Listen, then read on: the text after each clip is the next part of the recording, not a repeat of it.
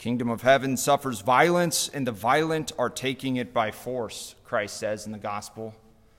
This is uh, not immediately obvious. It's a puzzle. It's not immediately obvious what this verse means. It's, it's puzzling.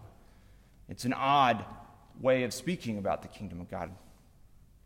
You know, the Greek word that we translate as, as violence, you know, we think of violence as having a negative connotation. It actually can have something of a positive connotation. It can be a positive characteristic, like think of the intense zeal of John the Baptist, or that um, extraordinary determination and effort um, that, that he displayed in going out to a barren desert, living on wild locusts and honey, um, wearing rough clothing.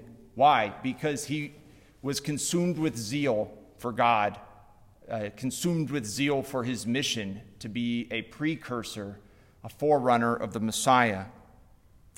You know, in the older translation of the Bible, uh, the English Catholic translation called the Douay-Rheims, uh, this verse was, was translated as the kingdom of heaven suffers violence and the violent bear it away.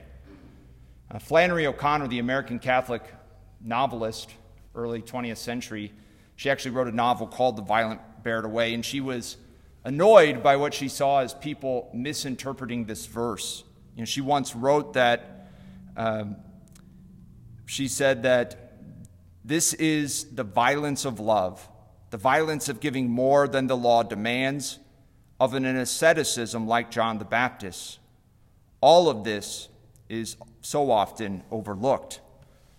You know, and it's, it's interesting to contemplate this verse in Advent when we pray, ransom captive Israel.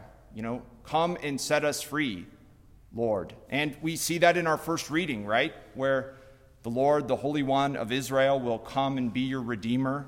Um, he will set up this highway from Babylon back to the promised land um, for, for Israel in the Babylonian exile. And the spiritual understanding there for us is that we are this, this ultimately is pointing to Christ, who will come and set us free not from physical exile or physical slavery, but from the much more serious spiritual slavery to sin. So, on the one hand, yeah, we're, we're captive and we need God to set us free. But on the, on the other hand, or, He doesn't want us to be completely passive. He wants us to cooperate in our redemption and salvation.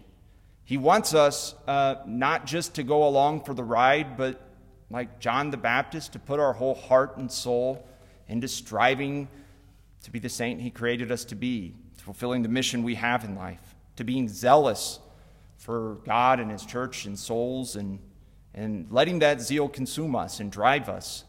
It doesn't mean we have to all go out into the desert and live on locusts and honey and, and wear camel skin, but uh, it does mean that, that we have to enter into this spiritual battle and we have to pray for this, this violence uh, that, as Flannery O'Connor said, is the violence of love, of giving more than the demands of the law, of, of striving to have this, this zeal and determination like St. John the Baptist.